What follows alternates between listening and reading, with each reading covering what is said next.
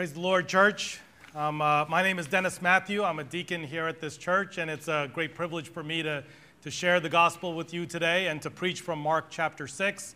Uh, as some of you have been here with us, you know that we've been preaching through the book of Mark, and uh, now we'll be diving into uh, Mark chapter 6, verses 14 through 29. You know, I know that uh, whenever I preach, if you ask Ajay, you know, separately in a corner, I'm sure he'll tell you that whenever I preach, it makes him a little bit nervous because I have this tendency to just speak off the cuff, a little bit like I'm doing right this minute. And so that just, you know, you know, when I started preaching, I would always have like 10 bullet points. Um, and over the last five or six years, that's grown into a seven page manuscript. Uh, so things have changed a little bit. I'm a very quick learner. A couple years ago, when I was preaching, it was a hot day like this, and so on the way here, naturally I stopped to get an iced coffee. And so as I was preaching, it was hot, and I was sipping on my iced coffee. And at one point, I turned and looked at Ajay, mortified that I was sipping on an iced coffee and preaching the word. Uh, so I looked at Dunkin' Donuts and kept going, and I have my glass of water here this morning. So let's dive into the scripture. You know, I don't know about you, but there's something that I really enjoy a lot about a flashback that's incorporated into a TV show or a movie. You know, I feel like a flashback just adds a whole new dimension to the program, right? It's something different, it's unexpected. All of a sudden, you're in the moment and then you're somewhere else. And uh, anybody watch Lost? Anybody ever seen Lost? I'm sure you all have seen Lost. And so Lost was like the masters of this, right? You're in the moment and you don't understand what's going on, and then all of a sudden they go back to a few days or weeks or months or years, and, and it's like a huge revelation. And then you finally understood oh, that's why this guy's saying what he's saying, or that's why they're doing what they're doing. And I always thought, wow, this is like such a modern, innovative way of writing. This is so modern. Well, turns out it's been happening for thousands of years. And our friend Mark is doing the same exact thing. He's inserting a flashback. From chapters 1 through 5, he's t- teaching intently about all the works of Jesus. And he talks about him preaching and teaching, healing the sick, and casting out demons, and sending out the disciples. And then all of a sudden, in verse 14 of chapter 6, he inserts this flashback of John the Baptist and how he died. You know, we haven't heard of John the Baptist for chapters now. If we go back to chapter 1, Mark mentions John the Baptist, and he mentions that he's a little bit of this quirky character. He's out in the desert, he's preaching. He talks about how John the Baptist baptizes Jesus, but then you don't hear about him again. We come to chapter 6, starting with the first few verses, we see Jesus sending out the disciples two by two to go preach. And then all of a sudden, Mark decides to get us up to speed on what happened to our friend John the Baptist. And so that's what we're going to be looking at today. You know, the passage opens with this question that cannot be ignored. It opens with a question Who is Jesus? Who is Jesus? And then as you delve into the passage, you find that there are two individuals, John the Baptist and Herod, who respond to the question of who is Jesus very differently. And their response profoundly impacts the way they live their life. That's what I want us to focus on today. This passage was a little bit different than what I typically preach because the narrative is so compelling. Right? If you read these verses, you just read a made for TV movie adultery, lies, wealth, power, murder. So, what I'd like to do is to just go verse by verse and share a little bit about what I've learned as I studied this passage. Starting with verse 14 King Herod heard of it, for Jesus' name had become known. Some said John the Baptist has been raised from the dead that is why these miraculous powers are at work in him. But others said he is Elijah, and others said he is a prophet, like one of the prophets of old. So, what exactly is it that King Herod heard of? Well, if we go back just a few verses to verses 7 through 13, we find that Jesus was sending his disciples two by two, and they're traveling from city to city and from village to village, proclaiming Christ crucified. They're proclaiming the gospel message. They are proclaiming the message of repentance, and they're proclaiming and doing great and mighty works in Jesus' name. But you see, it wasn't like today.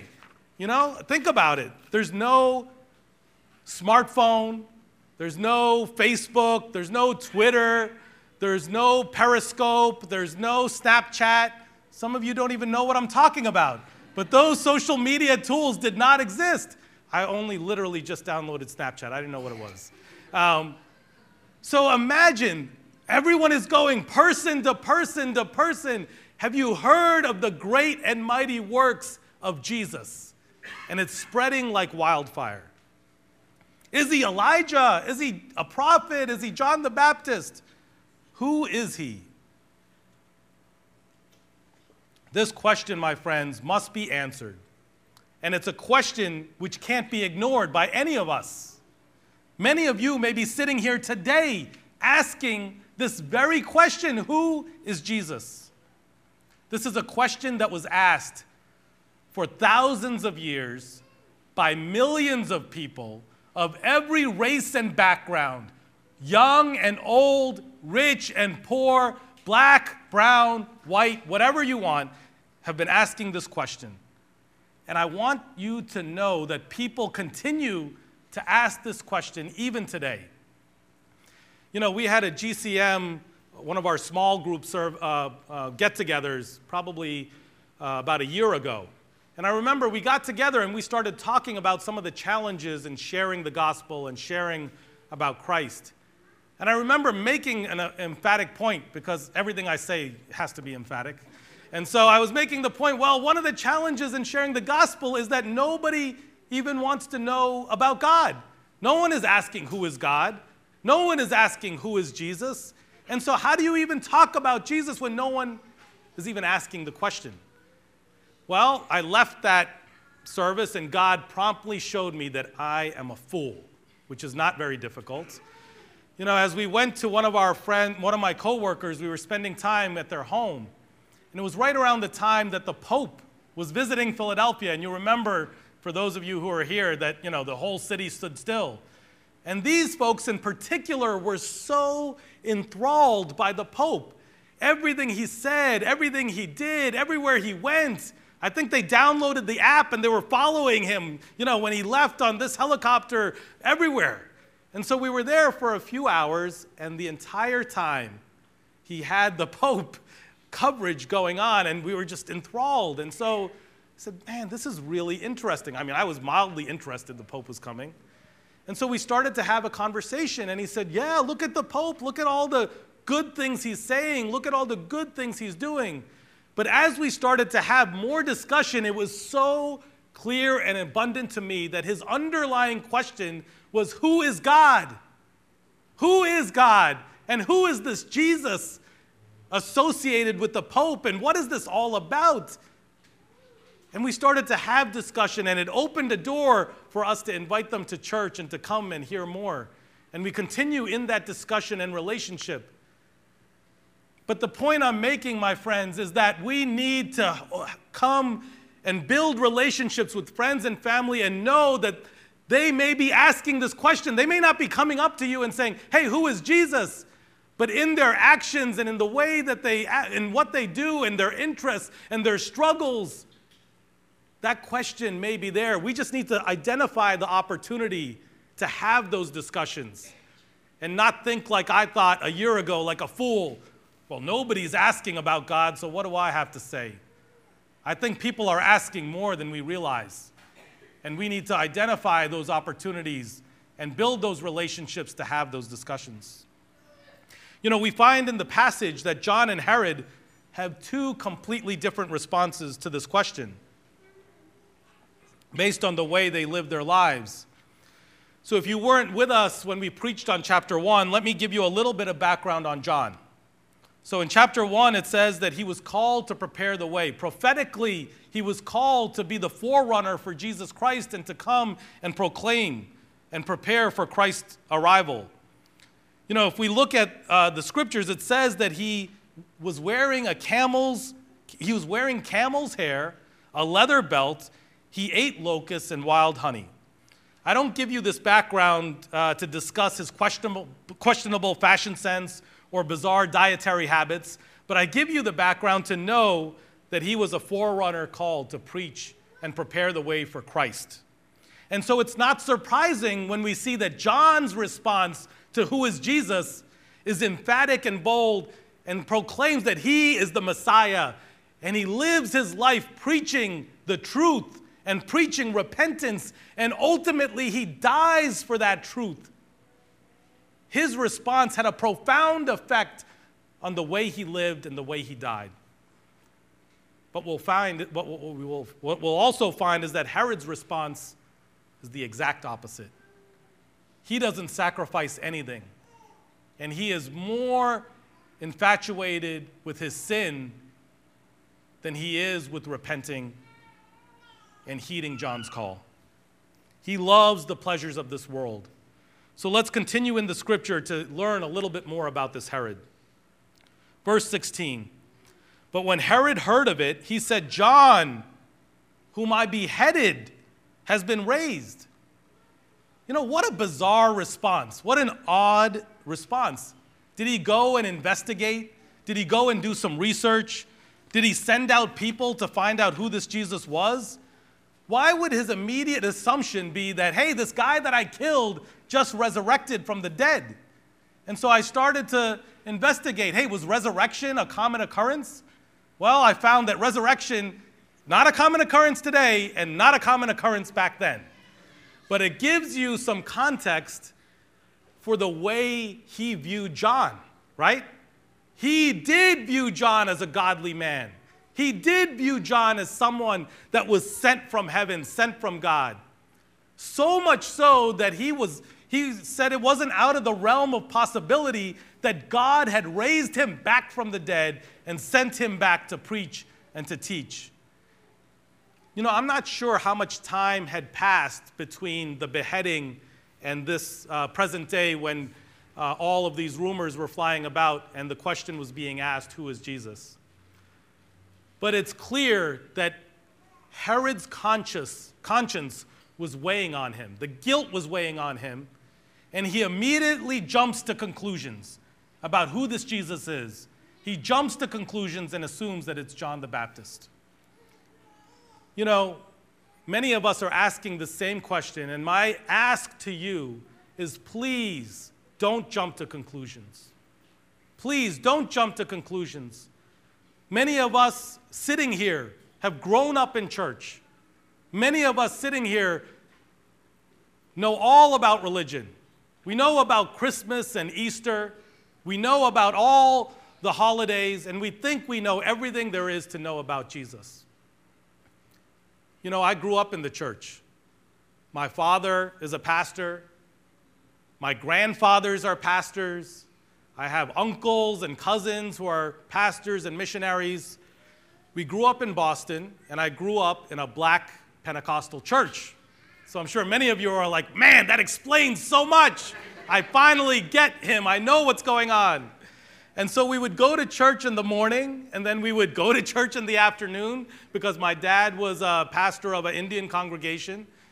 All that to say, for years of my life, I grew up in church but I still didn't have all the pieces. I knew Jesus and I, I, I, knew there was something there and I had started to build a relationship, but the gospel was still unclear.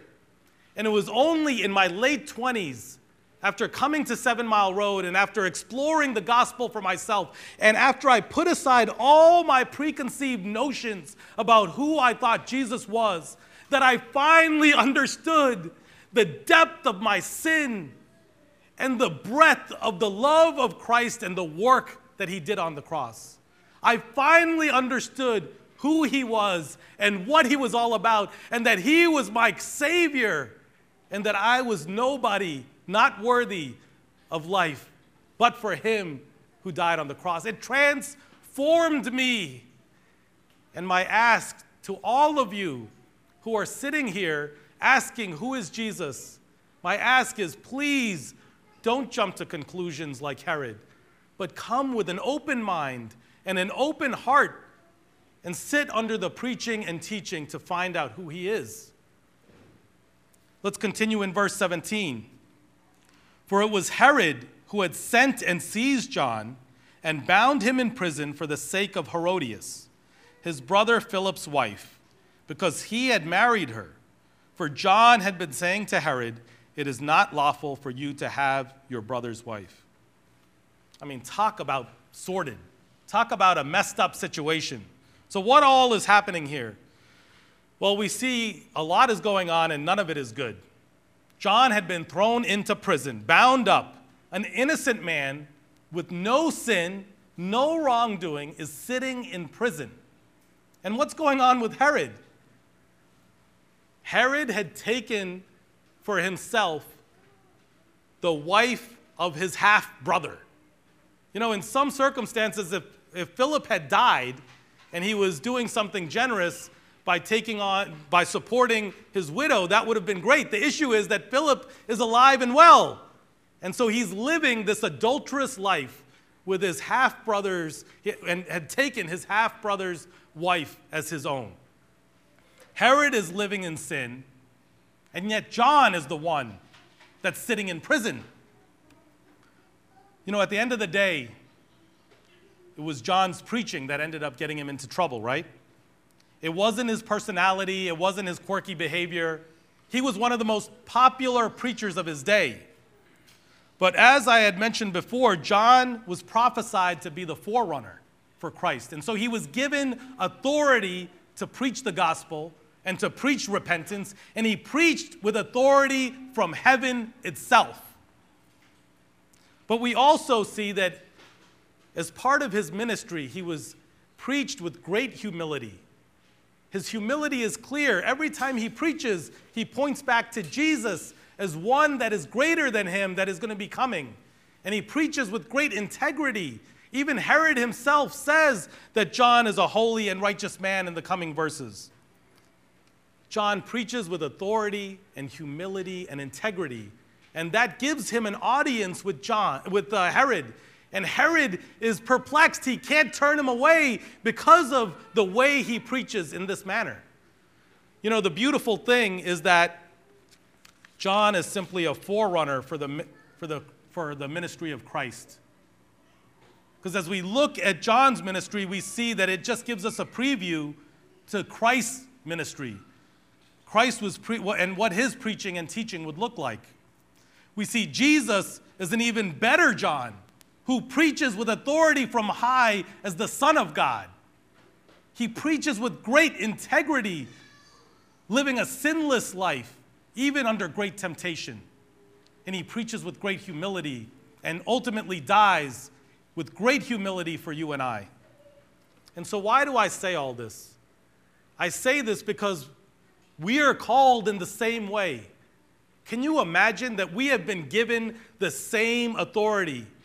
Not because of anything that we've done, not because of any good that we have, but we have been given the same authority to preach the gospel that was given to John the Baptist and to Peter and Paul. We, my brothers and sisters, have the authority to go and preach the same gospel. I want that to sink in for just a minute. I want us to soak that in. We have done nothing to earn that authority. That authority is given to us by Christ because we are his sons and daughters. But there's more that we can learn. If we look at John, we see the humility. And what I ask for us today is that we also have great humility when we go out with the gospel.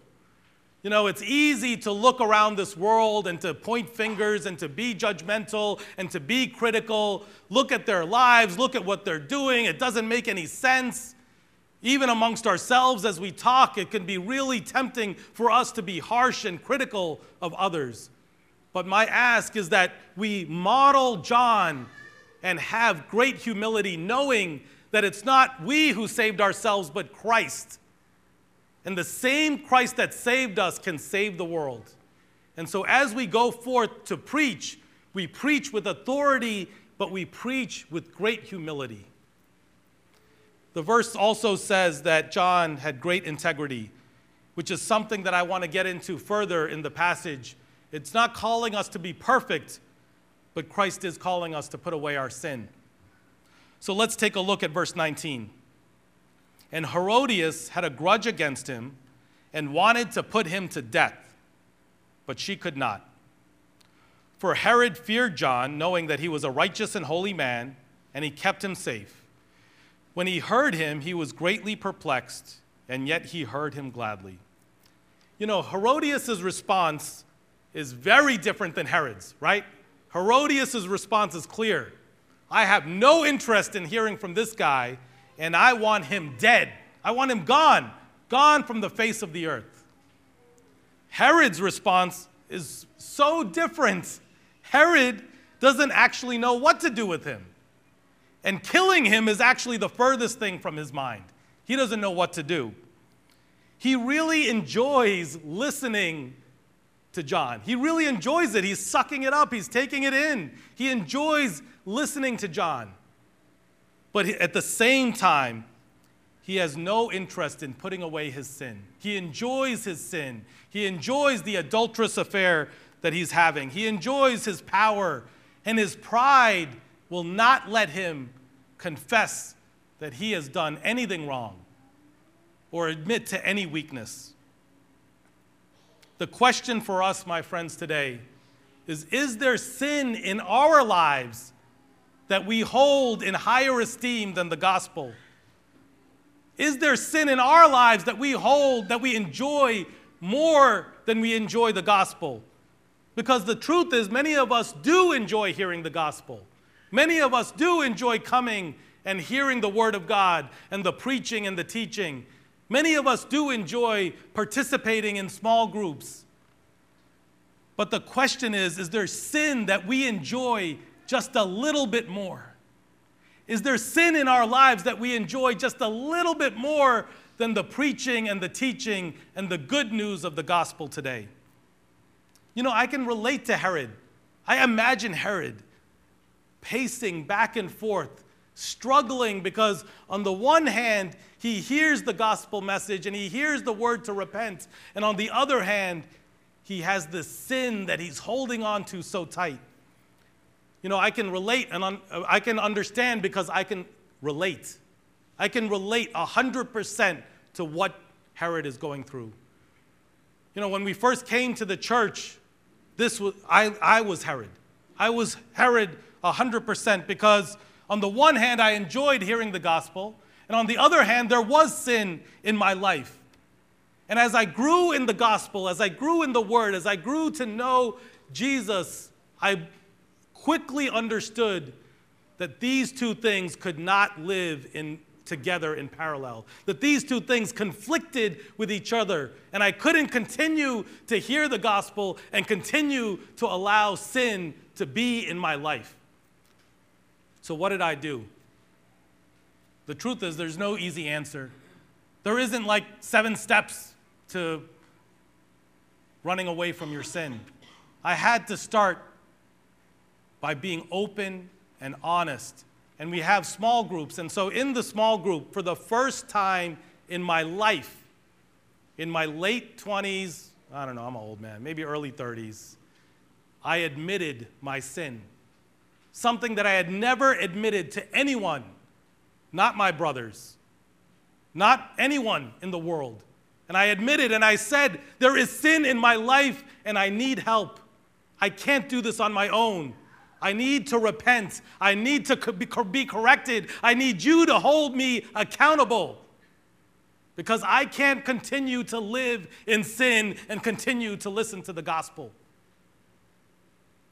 So, my, cry, my, my, my, my, my prayer today, brothers and sisters, is that we would be open and honest. That we would take the step of faith and do something that's going to make us hugely uncomfortable but do this to save our lives so that we do not forfeit our souls. We are not in this by ourselves. God has given us brothers and sisters in the Lord. But we need to take that step of faith. We need to be open and honest and allow our brothers and sisters to encourage us, to pray for us, to correct us, to hold us accountable. This was Herod's issue. He was not going to allow anyone to hold him accountable. He's the king. No one would hold him accountable. We must be ready to be open and honest. And we need to find someone, and I pray that we would walk out of here and find someone that we can be open and honest with if there is sin that we hold in higher esteem than the gospel. Let's continue in the scripture. In verse 21, but an opportunity came, and Herod on his birthday gave a banquet for his nobles and military commanders and the leading men of Galilee. For when Herodias' daughter came in and danced, she pleased Herod and his guests, and the king said to the girl, Ask me for whatever you wish, and I will give it to you. And he vowed to her, Whatever you ask me, I will give it to you, up to half my kingdom. So I want you to make I want to make sure you understand what's going on here. This is the party of the century, right? Herod is celebrating his birthday and he's going to celebrate it in style. I imagine they've got the red carpet rolled out. I imagine they've got the paparazzi with their stone tablets taking pictures of everybody. I mean, the who's who of society is there. All his buddies, top business professionals, top military commanders, top nobles, they're all there to come and celebrate and have a great time with Herod. And I imagine that Herod was known for his ability to throw a good party, right? And so he's got all the food. He's got filet mignon and caviar. He's got lobster. He's got shrimp. He's got it all decked out. And he's got the finest wine. He's got craft beer. He's got scotch. I don't know, whatever you guys are into. He's got it. He's got more. He's got more choices than you can imagine. It's flowing. It's flowing everywhere. From the left and the right, the servants are doling it out like water. This is the party that's happening. And so, what do you get the man that has everything? Right? What do you get that guy? So annoying, right? So difficult. This guy has power, he has wealth, he has respect. What trinket are you possibly going to buy him to get him excited? Who knows the answer to that question? His wife. Of course, his wife knows how to push his buttons. His wife knows how to get him excited. And so Herodias decides, eh, has his, Herodias has her daughter from her first marriage come and dance for Herod and all his friends. I want you to understand that in verse 22, it doesn't provide a lot of description of the dance, right? But I want you to be sure that it wasn't a tap dance, it wasn't a ballet of any sort. Verse 22 actually covers a multitude of sins that are not spoken of. I imagine it to be like a ruckus bachelor party, and she's there to dance for the pleasure of all of those men and King Herod. And so she does this, and she does this so well. And now it's late into the evening, hours of drinking, hours of eating. She's danced a seductive dance to get everybody excited, including Herod. And in his drunken stupor, probably with his cup up, he gets up and he says, Only a drunk guy would do this. And he vowed to her, Ask me for whatever you wish and I will give it to you.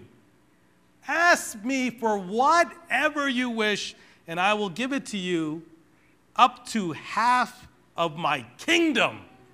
Man, what a promise! What a commitment! This is not like a guy that's got like, you know, a couple of trinkets. He is one of the wealthiest men of that day, and he says, up to half my kingdom. And he does this just to add more drama and intrigue to the night, right? Oh my goodness, now you can imagine the crowd. All his buddies are like, man, this is amazing. The night just keeps getting better and better. The red carpet, the paparazzi, the drinking, the eating, and now the dancing and this great promise Ask me whatever you wish.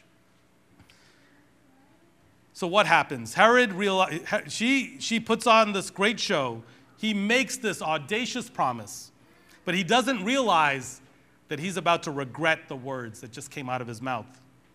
He had an opportunity to repent, and now we find Herod deeper and deeper and deeper in sin. Let's take a look at verse 24. And she went out and said to her mother, For what should I ask? And she said, The head of John the Baptist. And she came in immediately with haste to the king and asked, saying, I want you to give me at once the head of John the Baptist on a platter. And the king was exceedingly sorry, but because of his oath and his guests, he did not want to break his word to her.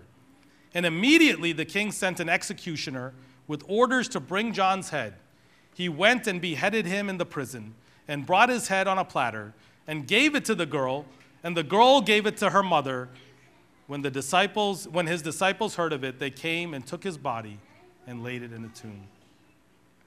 You know, the girl had no idea what to ask for. No clue, right? She's a teenager. This guy just offered half his kingdom. I don't know what to say. So who does she go to? She goes to her trusted advisor, her mother, the mother that had orchestrated this whole event. She was counting on the fact that she wouldn't know what to ask for. She was counting on the fact that Herod would make these audacious promises. This is such a well orchestrated, meticulous plan. Well, she has no hesitation. I know exactly what you should ask for. You should ask for the head of John the Baptist. So immediately she, goes back to Herod and says, I want his head. Well, I imagine right that second, boom, Herod sobers up. Whatever drunken stupor he was in is gone. He is straight sober. You could have done a alcohol test on him three seconds ago and he was over the limit, and that, that ass came and boom, he is sober now. He immediately regrets. Immediately he regrets the oath. But there's no turning back. There's no turning back. All He's in front of his boys. All his buddies are there. They're egging him on. They're there. He can't turn back. He had made oaths, he had made promises he should have never made. And now he's going to keep a promise he should have never kept. And so what happens? He immediately sends the executioner down, and John dies a gruesome and savage death. They chop off his head. And to make matters worse, they put it on a platter for all to see, and they bring it to the girl, who then brings it to her mother. His disciples come and lay him in a tomb. You know, this is the story of two men who answered the question, Who is Jesus? very, very differently. John the Baptist responds, Jesus is my Messiah, and I will live and die for him. Herod, on the other hand, refuses to put away his sin, refuses to sacrifice, and ultimately forfeits his soul. You know, as I thought about how to bring this all together, I found that Jesus does a great job of bringing it together. No surprise there. And so if we flash forward to Mark chapter 8, we see that Jesus actually asks his disciples the same question, and he has a beautiful response. So if we go to Mark chapter 8, 27 to 29, and then 34 to 36, we'll see what happens. When Jesus went on with his disciples to the village, villages of Caesarea Philippi, and on the way he asked his disciples, Who do people say that I am? And they told him, John the Baptist. Others say Elijah, others say one of the prophets. And he asked them, But who do you say that I am? Peter answered him, You are the Christ.